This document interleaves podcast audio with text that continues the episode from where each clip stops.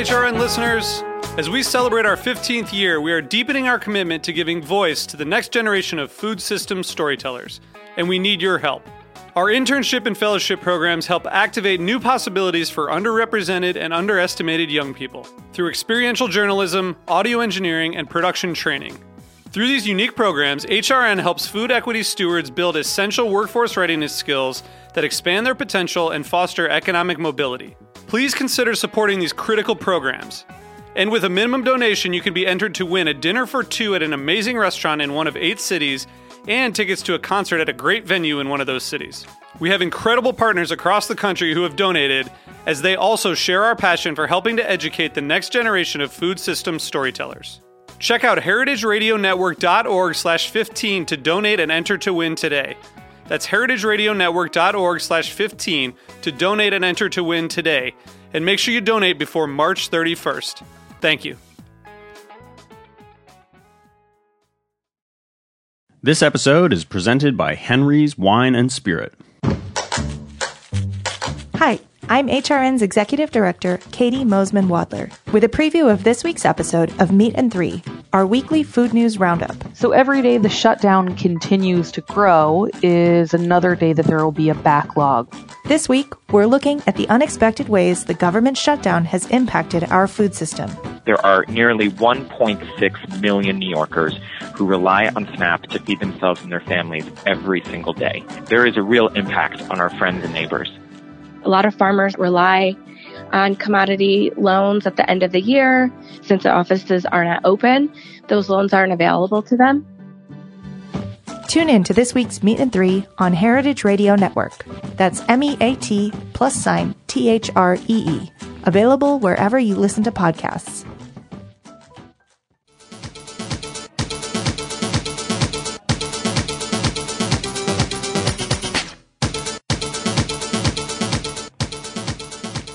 Hello, hello, Heritage Radio Network listeners tuning in from 165 countries around the world, about a million listens a month.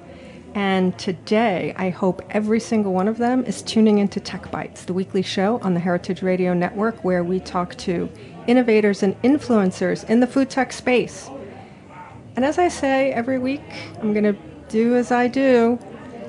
I'm really looking forward to this show. and I say that all the time, and it's really true.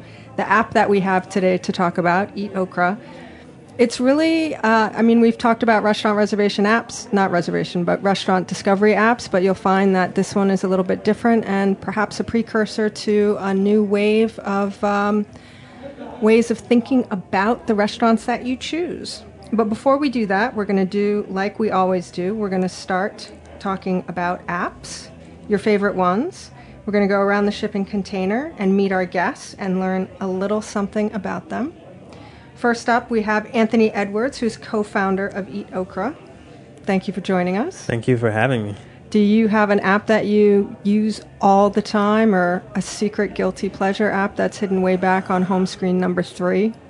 Wow. Um, so yeah, I, I think um, one I used pretty often over the summer and spring to get um, ready for my wedding was we I used the Nike Run Club app. Oh, okay. I was really curious about what you were going to land on when you said getting ready for your wedding and Nike Run apps. You were trying to get trim for yes, your suit. Yes, I had to fit into that suit and had to lose like an inch, inch and a half on my waist and drop 10 pounds or so 10 12 Oh my pounds. God, I am so happy to hear that the struggle is real for men too, because usually it's just women going down the diet spiral to get into their dress. Absolutely. It was real. And the struggle was real. And the pain was real.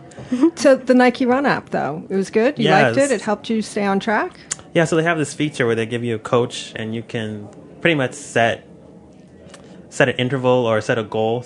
So if I want to run a marathon, they would give me a, a schedule for like three days out the week. And it would range from like two miles to three miles to like maybe quarter sprints, eight of them. And three days out the week, I just check off that I completed it. And just, I had this thing where I had like 12 weeks, you know, about 12 weeks in a row straight where I was 100%. So I felt really proud about it. But um, yeah, it was a great guide and a great, like, it got me to where I needed to be. So it got you into the suit. Yes. All right, it got you into the suit. You got married. Mission accomplished. Are you still running? Can you still fit into that suit now that you're married? Have you just let it all go to pot and you're all just like, you know, You know, back to I have digressed a little bit, but I can still run three miles pretty at pretty much the same uh, pace I ended off at. Okay. Okay. August. Yeah, so I've I've, I've run try to run once or twice a week. uh, so refreshing to hear a man tell this story, right? Yeah. I'm looking at Janique because we've all heard this before in the ladies' circles, but I don't know that uh, men usually talk about that. I know I haven't heard men really talk about that, so that's great. Either. Maybe you need another goal. Maybe you need like a swank suit for New Year's Eve or something like that. You know, it was a marathon yesterday, and I think I really want to Yeah. push within the next year or so to to complete a marathon. Have you done a half before? No, Well, maybe start do a half this spring and then decide to go for broke and do the marathon in the fall. yes, that's the plan. Okay, good. Well, maybe we'll have you back and see how you did with that next year. Janique, Hi. hi. Thank you for coming. Thank you for having me. Do you have an app that you like right now? Um, yeah, one app that I do um, like to use right now is an app called Flow. Mm-hmm. Um, it's a an app that uh, it's a period tracker, ovulation tracker for women. Um, this past year, I found out that you know I was diagnosed with uh, endometriosis. Um, so you know I find that the app definitely helps me keep track of you know different symptoms and things like that. Um, that are important for me to you know manage my health having having the disease so It's amazing how well the apps can assist you in keeping track of things like that. And also, probably, is there a community feeling to it that there's an app for that and then you don't feel like you're the only person who has to deal with it or remember it because it's. There's an app for that. oh definitely um, you know it, it, endometriosis is a disease that is not very known um, i think one in ten women have it and unfortunately it's something that's still a bit of a mystery to a lot of people so um, it actually was you know a, mystery to me i'm learning more and more about it you know having after having been diagnosed so um, you know feeling like you're a part of a community or understanding that there are women out there that you know deal with the same things that you deal with definitely helps so That's fantastic. So that's Flow. Yeah F L O W. Yeah. Okay. You never know sometimes with apps and the internet and the new stuff, it's got weird spelling sometimes. right And lastly, we have from the Eat Okra team, Justin Johnson. How's it going? It's going good. How are you? I'm doing well. Do you have an app that you like? Um, right now I would say Evernote. Okay. Um, it's like a, a note taking, like writing up documents app. Um, I use it a lot for um, conceptualizing different stories and ideas because uh, lately I've been working more in uh, film and entertainment and having the opportunity to develop my own concepts. It's great to have an application um, where I can really organize my ideas and my thoughts and put them in different notebooks, and I can also look back on them and um, you know pull them from the past and easily find what I need and you know, just have a, a good organizational app for thoughts and ideas and concepts um, in storytelling. Well, and you are the design UX UI guy, so that makes sense. Yes. Evernote is one of those I'm going to classify as the productivity type apps, Yeah. which has certainly been mentioned on the show before because it seems to be very popular with the entrepreneurial set. All about being efficient Yes. digitally. Yes. Yeah. Okay, well, the three of them, Anthony, Janique, and Justin, comprise the founders and the lead team of Eat Okra. Eat Okra, if you want to check it out while we're doing the show, the website is eat, E-A-T, okra, O-K-R-A dot com. You can find it in the Google Android shop and also for Apple and iOS. You can find them on social media at Eat Okra the app, at Instagram, Twitter, and Facebook. It is a simple way to discover black owned restaurants in your city. And today, that's about 1,200 restaurants over 20 cities. This is so specific. Tell us how you decided to make an app that's this specific. Well, we um, we built it in the spring of 2016. That's when it was conceptualized. Um, we me and my wife, we were well now wife, we were out. He gestured to Janique. So we're going to officially on the air say that Anthony and Janique just got married. That was the wedding. Yes. I didn't know if you were going to talk about that or not. So she also has a different last name. That's okay. I kept my name. I already had monogrammed luggage. so Janique and Anthony were walking, not yet married, but on the runway. Right. So, you know, we wanted to um, support black owned restaurants or just black owned businesses was the conversation, you know, during the time. Uh, there was election year for the presidency. And, um, you know, we, we were online, we were looking, searching for, we, we knew a lot of black owned restaurants, but we wanted to find like different ones and maybe some closer to where we were in Brooklyn because the ones we knew were mostly in Harlem.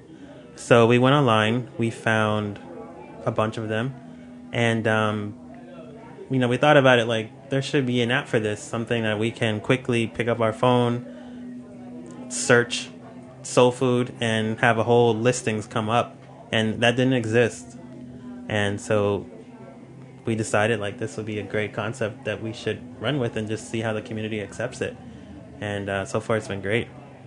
So, like so many things, people invent things for themselves when they want something and it doesn't exist, and they make it and they figure they can find enough people who want the same thing, because probably if they feel that way, other people do too. So, when did you actually go live after the initial idea in 2016? So we went. Um, so we conceptualized it in 26 spring of 2016. By uh, spring of 2017, we uh, released the first version of the app, and then in uh, last January, we released the second version. So, the interesting thing is not only does a specific app not exist for black owned restaurants, but I, you know, in doing research for this episode to to talk about Eat Okra, in the restaurant search engines and the restaurant reservation engines, which are in systems which are now sort of becoming the de facto phone book for how you find restaurants.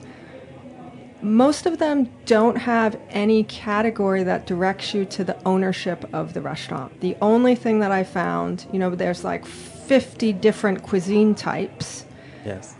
But the only thing that I found was on Open Table, they had um, one category listed under features. So it's good for great parties, great for Father's Day, you know, nice bar menu, locally owned. And that was it. So that was as close as it got. None of the other um, reservation platforms and restaurant recommendation platforms had anything about ownership.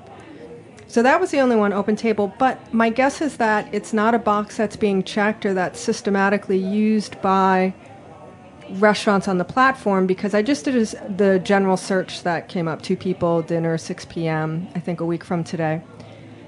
And it gave me over 1,700 restaurants. And when I clicked locally owned, it gave me three. And now I know that's not true. I know that more than three of those 1,700 restaurants in New York, in my close to my geography, I was in Chelsea. I know more than three of them are locally owned because I scrolled through. So even though they have that category, it's not even connecting me actually wonder with the reality. So, you know, how they're sorting is another thing. So, Eat Okra is sort of even making a leap that people, rush, businesses that are categorizing restaurants for consumers are not categorizing them as who owns it. But earlier this year, Grubhub did do in March a map of women owned restaurants in the country, which is sort of the closest parallel example that I can draw because they, it was Women's History Month in March. They wanted to support women owned businesses. It was a map of women owned um, and women led restaurants in the country, whether or not they were on Grubhub. And it kind of seemed like a publicity stunt, but it also seemed like a good idea, and women were mostly on board with it. So, do you think that now 2018 we have these two examples do you think people are increasingly interested in who owns their business just generally Um, I I would like to think that they are. Um, I think as consumers, um, people are becoming um, way more conscious of of who of how they're spending their money and, and, and who they're investing in and, and what type of businesses they are investing in based on um, whatever is going on, you know, socially um, in the world. I think um, now more than ever, consumers are becoming more socially aware, and I think that, you know, creating a lane for that is, is something that is, is very important and, ne- and necessary. Um, What was the first feedback that you got from the initial restaurants who were on the app? Did you approach restaurants and ask them to participate? Did you just rack it up with restaurants that you liked, that you knew? Uh, we did a little bit of, well, mostly racking up, based off of um, articles that we found online and um, th- things that we knew, things that our friends know, or restaurants that our friends knew. Um, just a collection of that. Um, We've Yeah. had a few restaurants reach out and also be added as well from uh, Washington, D.C., actually. Yeah, I, th- I think we're still in the stages of just trying to um, have enough data to present to people to say, okay, this is not just an app that has one or two or three, you know, restaurants listed, but an app that covers, you know, every. Our goal is to to have every single black-owned restaurant that exists in our app, you know, and and so people have access to them and know about them. Well, 1,200, and uh, 1,200 restaurants in 20 cities in a year, let's call it, right? Is that about right? Yeah, about I would a say a majority of them have come in the last year, yes. You launched in the spring of 2017. This is fall 2018, so maybe a year and change. Yes. That's a pretty respectable number. I mean, there are quite a few restaurant recommendation apps that come out of the gate with far less. They're usually city specific, you know, one city, two cities, three cities, that kind of thing, and and um, you know, aggregating the numbers. It's I mean, 1,200. I feel like it's a good start. No, I, yeah, I think it's a great start. But what's interesting is that we went to the marathon yesterday, and um, and um, we found three new restaurants. How how did that happen? We were just walking and saw one. You know, saw a new restaurant, and then we were driving and saw another one. They weren't in our app, which is, you know, that that shows that there's so many more out there that people don't know that we don't know. So, black owned restaurants. We had, when we spoke before the show, um, which I do with all my guests, we specifically, I asked the question. There was recently a restaurant reviewed by the New York Times called Henry, and the chef J.J. Johnson is black, and it's an African focused um, menu. It's good. I, I went actually not too long ago and really enjoyed it. The restaurant is in a hotel, and I believe the restaurant is part of a restaurant group, and that JJ is the head chef. He's the lead chef. He's a celebrity chef, but he's not the owner. So, how does that fall on the Eat Okra spectrum?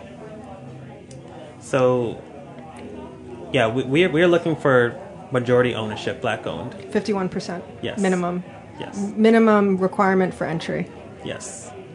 And how do you vet that? Um, well, we, we speak to the ownership, um, and we'll, we do a little bit of research and background and to find out who the owners are to, to see uh, if it actually is 50% black owned. And so far, have you had to take off any restaurants or not put something on that you were about to hit publish on? Yes, there's uh, there's been a few um, leads that were submitted to us, and when we do our check, um, you know, I can tell, we can tell sometimes. Um, but one time, we actually had somebody write feedback to us that this is not black owned. Oh. Yeah, so you know, we, we make mistakes, so it's Okay. you know, it's okay. We removed it, apologized, and Yeah. Updated them. that it was- Well, now the Grubhub map for Women's History Month was women owned and women led. So, women led was a woman who's a chef, who's the chef, who's a sommelier, or women who are stakeholders in the business but not necessarily owners. So, that gave them a little bit of a broader mm-hmm. spectrum of, of people to include. Do you foresee Eat Okra expanding in that way in the future, or is the economic component of it, of the ownership and the ownership in the community and, you know, economic support equals, you know, strength in community? Is that something you're not going to pivot off of, or maybe, or? Um, I don't, I don't think we've talked about that that much, but we we, We have have a, we can have a team meeting now and talk about it on the air. um, we have considered the value in, in, in highlighting um, black chefs and um, other um, black individuals in the um, restaurant industry. So um, I don't know. In, in a possibility in the future, I think there's there's going to be some type of feature like that in the app that is not just black-owned restaurants. Um, but uh, as of now, it's uh, definitely a 50% at least. Uh, but in the future, I think there there definitely could be a possibility of also highlighting other aspects of the industry that is also black-owned, black leadership, and things of that sort. Well, there's certainly room to grow. And we are going to take a quick break and find out who is helping Heritage Radio Network grow. Did you know that we are a 501c3 nonprofit? Did you know that we subsist entirely on the generosity of our members, grants, and underwriters? Like this one. Stay with us. This episode is presented by Henry's Wine and Spirit, a go to shop for anyone interested in natural wines and boutique spirits. There's a large selection of everything from orange wines, pet nats, and reds from around the world. Whether visiting the shop in person or online, looking for a gift for a loved one, or that everyday dependable bottle, you're sure to find lots of interesting wines at Henry's. There's free shipping on orders over $300 on the website henrys.nyc and case discounts when you visit the store located in Bushwick. Cheers. Well, if you're just joining us and you're wondering what the hell you clicked on, this is Tech Bites, the weekly show on the Heritage Radio Network where we talk about the intersection of food and technology. Do you have an app that you love, or maybe one that you created? Are you a startup founder, an entrepreneur, or maybe just have a great idea? Get in touch with us. You can find us on social media at TechBitesHRN or send us an email, techbites at heritageradionetwork.org. We would love to hear from you. We are very interactive, and who knows, maybe one day you'll be on the radio. Today we are talking with the founding team of Eat Okra. It is an app which is a simple way to discover black owned restaurants in your city. They are available for Google Android and Apple iOS. EatOkra.com is the website. Eat Okra, the app, is their social media handle for Twitter, Instagram, and Facebook. They currently have about 1,200 restaurants over 20 cities. And, you know, I, I, we talk a lot about apps and we talk a lot about restaurant recommendation apps, and I haven't seen one that's this specific in terms of the category and the type of ownership. And it's really fascinating uh, to me. And I, I'm wondering if it's going to be a trend going forward where who owns the business is going to become increasingly important. Do you make choices sort of just on the day to day generally in terms of your personal economics and where you're spending money by looking at who owns the business? Actually, I every day I frequent a um, a cafe owned by a mom and pop in the subway station, and you know most people geared towards the more name brand McDonald's or Starbucks. Um, but this one is, to me, the quality is great. It's just as great, and it, it tastes great, and they're really nice. And I just, I, I feel like a bond with that, and so I definitely try to take, you know, be more conscious of who I'm buying from and where my money is going, and who I'm supporting with it. Do you think that, and obviously you think that there are enough consumers in the world to download the app that agree that it's important to look at who owns the business that they're shopping from? Um, I, I definitely do. Um, as Janique said before, I think there's definitely a movement um, uh, that's raising consciousness of how we're spending our dollar. Um, and uh, I see more and more people joining that um, and, and, asking about how they can um, uh, spend their money in a way that's beneficial to more than just themselves. Um, what effect is it having on the community?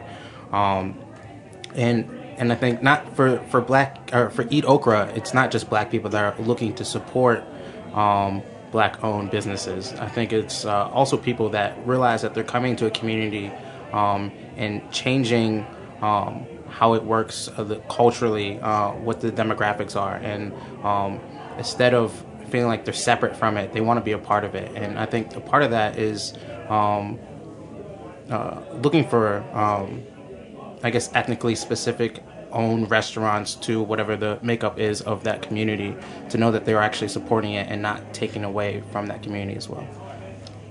So, do you think then that if an app like Eat Okra needs to exist and does and is, is growing and, and moving along, that the restaurant recommendation and reservation sites should start to consider adding these types of categories into their databases when you search. If it's important enough to build a standalone unit for the, to for people to find that, do you think it would be a good thing then for OpenTable and Resy and uh, you know Yelp to start to add categories about ownership to the restaurant listings, or as an option for people to call out or search or look for? And maybe not just black, maybe woman owned, maybe you know immigrant owned, maybe. I think we're a culture very much of convenience, and um, if if uh, a category like that that exists more specific on, on ownership, um, or even you know, if the products are locally sourced or different things of that sort, um, is is in in the app where they can actually um, uh, specify those things and find restaurants that are, are doing and supporting those things. I think I think that's something that people would want to know because it, it plays into the convenience of just all right. I don't have to think about this too hard. I can check off this category, and then I know that I'm being responsible about where I'm spending my money. So I, I think that's something that if if it did exist, people would definitely start to use that. Well, I think, uh, you know, with the high tide raises all ships is sort of the idea. If people become aware of that as a category, as a part of their selection process, that would be beneficial to an app like Eat Okra. You know, years ago, people didn't think to ask the question is this organic or not? Is the chicken free range or not? Was this sustainably raised or not? Is this fair trade? Is this shade grown? I mean, these are all categories of food that weren't really being considered seriously, you know, 10 years ago. Um, do you are you aware of any other apps that are like yours? Is there anybody who you consider a competitor or something with a similar focus? I wasn't able to really find anything, but you might. Yeah, we have a um a few competitors. Um, there's a few doing not specific to food, but uh, are that are more broad. Um, Spend with is one. Um, well, Black Wall Street is another Wall app. Street, um, Ebony Eats is a website. Um, those are the the three I'd say the most well known that we know about. Have you gone out to partner with them? Or talk to them about, you know, cross moginating the uh, users or in app advertising and.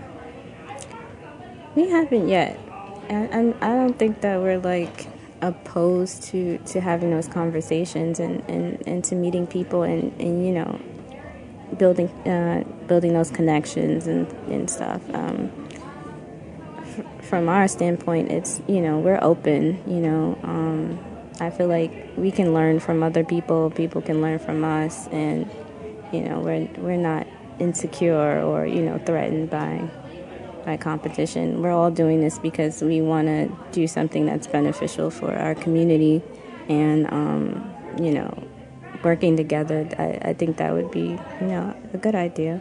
Yeah, and, and we've we've had these conversations internally. I think we're still just trying to grow our own platform. Um, but you know, we we've started uh, speaking to uh, different um, social media platforms that are in a similar space and how we can collaborate with them as well. So it's something that we're definitely not opposed to. What is on deck for your game plan for the next year or two years, five years?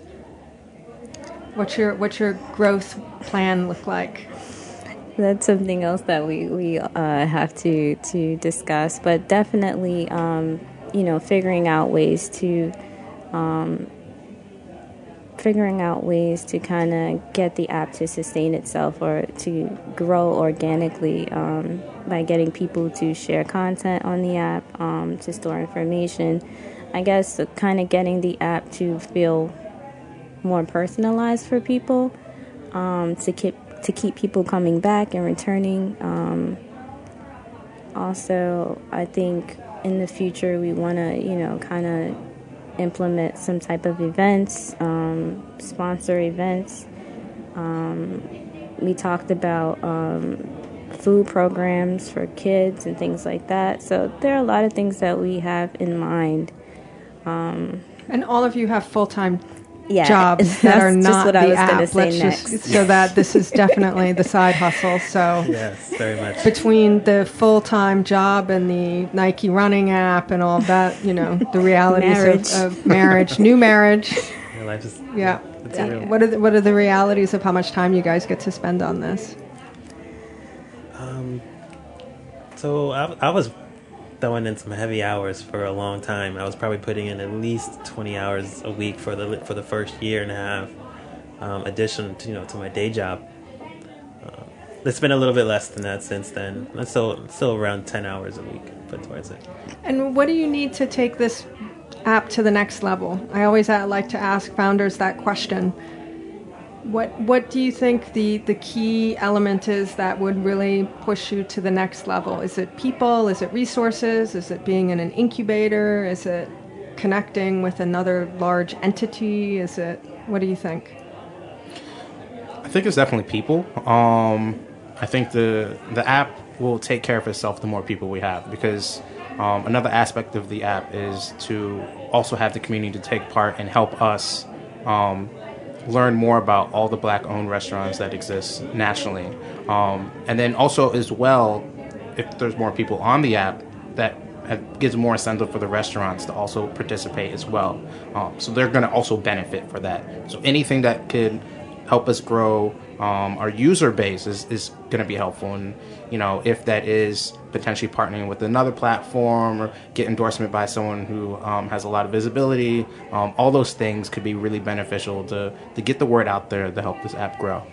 Do you have a, a dream, a dream uh, partner or endorsement or restaurant or something in mind? Is there so, something you think about that, like, wow, if we could just, or wouldn't it be amazing if? Hmm, that's interesting. Maybe like top celebrities Yeah. you know, tweeting the app. You know, um, we know that Jay Z and Puff Daddy are putting together a um, a similar app. I think they're trying to get into this space. You know, there's a few articles that's been out about that. It would be great to get on their radar. Um, you know, or, or just any other like dominant influencer in the space. That Well- would be a dream. And Jay Z owns restaurants. So that makes sense. But there Definitely. are many like I think we talked about earlier, you know, featuring black chefs on the restaurant.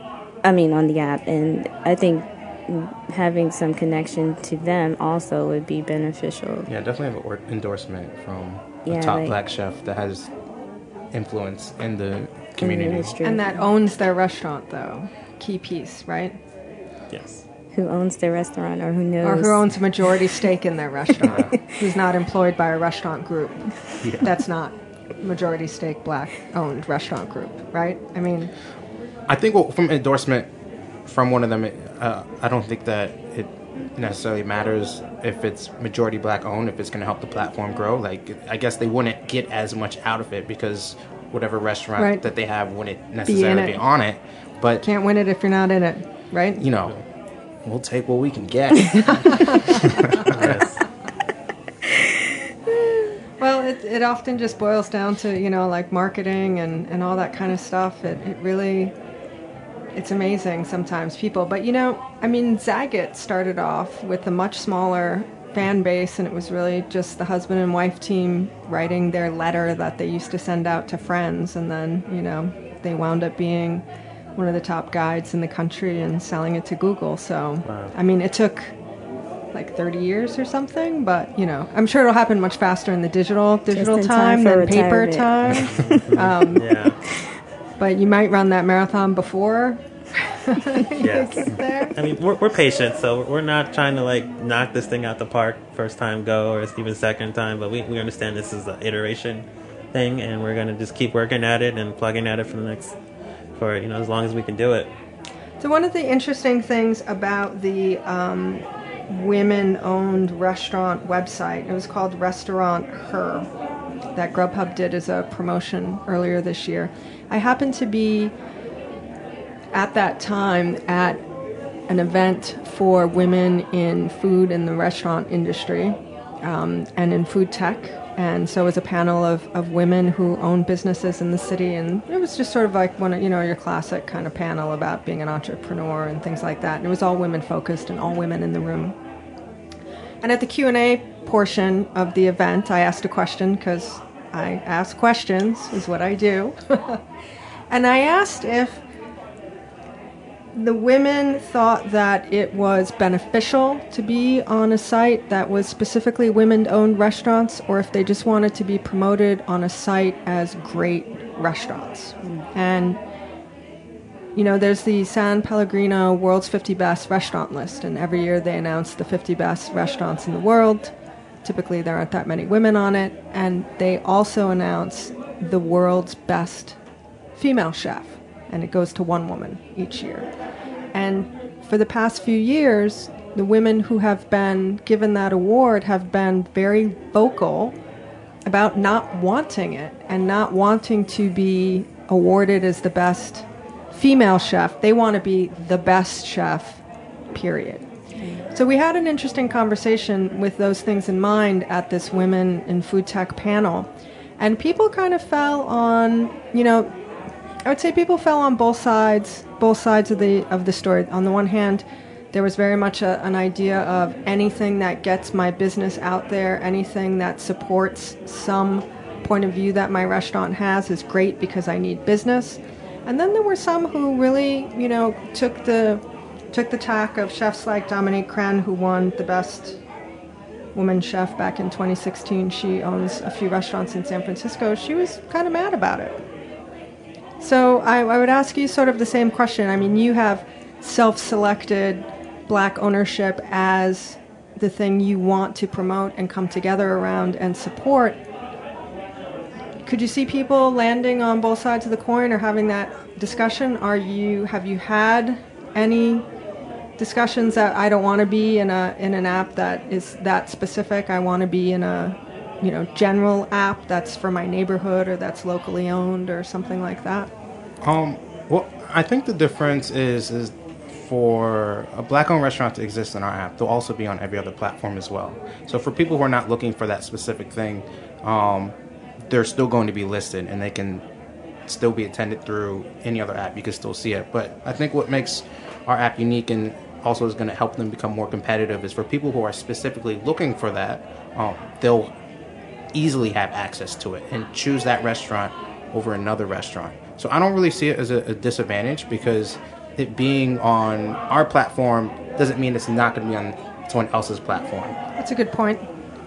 I think the the point of the women chefs like Dominique Crenn and the woman who won this year, Clare Smyth, who's a chef of a restaurant in London, they didn't like being called women chefs. They just wanted to be great chefs and the best chefs. They wanted to be the best chef, period. They didn't want to be the best woman chef. So when you say, you know, find black owned restaurants, do you anticipate having anybody say, I, I don't want to be in a group that's just black owned restaurants, I want to be in all the local owned restaurants or the New York restaurants? Have you had a restaurant ask you to take them off the app? We haven't. We actually have not experienced that yet. Um, not saying that we would never, but so far, you know, the response has been um, mainly positive. Um, With the exception of that one woman, person, I, I, say one woman, but I don't even know that it was a woman who sent you the letter saying that that restaurant isn't black owned. I don't know why I, I think it's a woman, but I, I believe it was. It probably. I mean, I, feel that women pay a lot of attention to right. the details yes. and yes. would send a letter, whereas a guy would just yell about it at the TV or yell at the app. Right. Yeah, no, it's it's been all positive. Um, I mean, I think it depends on on you as an individual, um, as an individual business owner, and, and how you want to be seen and viewed, and how you want your your restaurant to be seen and, and viewed. Um, if you see being a black-owned business business owner specifically as something that you don't necessarily want to put forward or put forth um, before anything else, you know, before the quality of your food, the quality of your service, or something like that, um, then yeah, maybe you, you might have a problem with that. But um, so far, we haven't, you know, run into to anyone who who you know, who told us outright, like, no, I, I, I don't want to be, a, I don't want to be, you know, a, a, part of this. Yeah, I expect as our number grows, somebody has to be the well, first it, it to do it. It almost has to be, unfortunately, I think at some juncture, you know you've reached a mass scale when people start to complain. Yeah. Just generally. Right. I mean, I don't think there's a social media platform out there that's wildly successful that people aren't complaining about somewhere. Even if it's a small percentage of complainers, I feel like you have to have somebody be critical.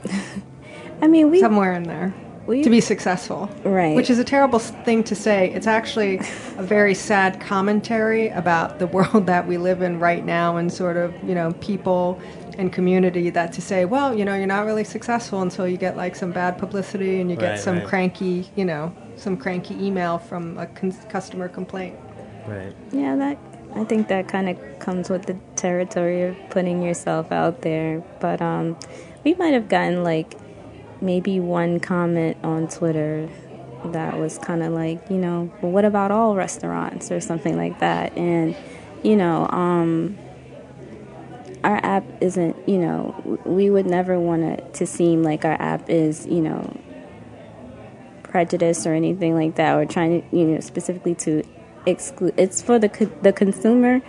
Um, it's for the consumer who wants to make a uh, socially aware decision. So that can be anyone, you know. And we don't say that EatOkra is a way for just black people to find black owned restaurants. It's for everyone um, who see supporting um, black owned businesses as something that's important. Um, do you think it would be important for more ownership specific apps to and directories and listings to be developed over time? Do you think we need to be more specific? Um, I think I think it can be beneficial. I think this comes out of a need. I think a lot of specific any platform or movement or anything that's happening that's for a, a, a very specific demographic. The reason that that happens is because they need that in some type of way. Something is happening um, socially, systemically, systemically that is disadvantaging them over over other businesses and opportunities or individuals or uh, so forth. So I think there's definitely a need there because there's obviously a ton of marginalized groups in this country that deal with um, all types of different uh, problems, and for them to have a platform that can counteract a lot of the negative things that happen and could definitely be super beneficial for them. And that sort of takes it outside of just being food specific and where do you want to have dinner tonight, but does speak, I think, to how important restaurants and food are to community and to just the fabric of society. I think just generally, which my guess is probably why you targeted restaurants in the first place anyway. Oh yeah, there's something that definitely communal about uh, feeding people and serving people, and also you know um, being fed, you know, uh, through food. So I think that was definitely played a major role in why we kind of settled on um, restaurants specifically and food. Everybody eats, right? Yes. Well, and as you can hear, there's lots of people eating pizza on the other side of the glass. That is the noise from Roberta's Pizza. You know, maybe you did or didn't know Heritage Radio Network studios are inside Roberta's Pizza in Bushwick, Brooklyn, which is kind of crazy, but also kind of cool.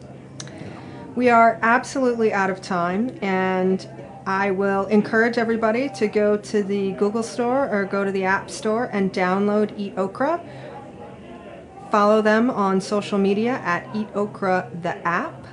Share it with your friends, pass it along, tell people if you're interested in looking for a restaurant app partner, sponsor, something. Hey, get in touch with them. You can find them online at eatokra.com. I want to thank Anthony, Janique, and Justin for coming out to Bushwick today to do the show. It was really a good one. Tech Bites is engineered by Jeet Paul. We have a theme song called Nomad a CPU Track, which is made by DJ Uptown Nico. You can find him on SoundCloud and at really fun DJ venues around New York City, sometimes Bonnaroo.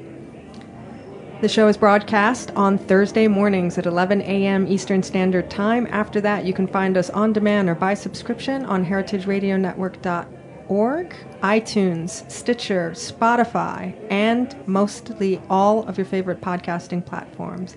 I hope you like the show. I hope you come back and see us again. I'm Jennifer Leuzzi, and this is Tech Bites.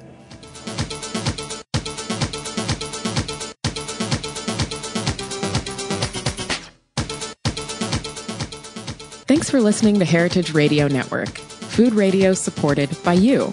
For our freshest content and to hear about exclusive events, subscribe to our newsletter. Enter your email at the bottom of our website, heritageradionetwork.org. Connect with us on Facebook, Instagram, and Twitter at heritage underscore radio. Heritage Radio Network is a nonprofit organization driving conversations to make the world a better, fairer, more delicious place. And we couldn't do it without support from listeners like you. Want to be a part of the food world's most innovative community? Rate the shows you like, tell your friends, and please join our community by becoming a member. Just click on the beating heart at the top right of our homepage. Thanks for listening.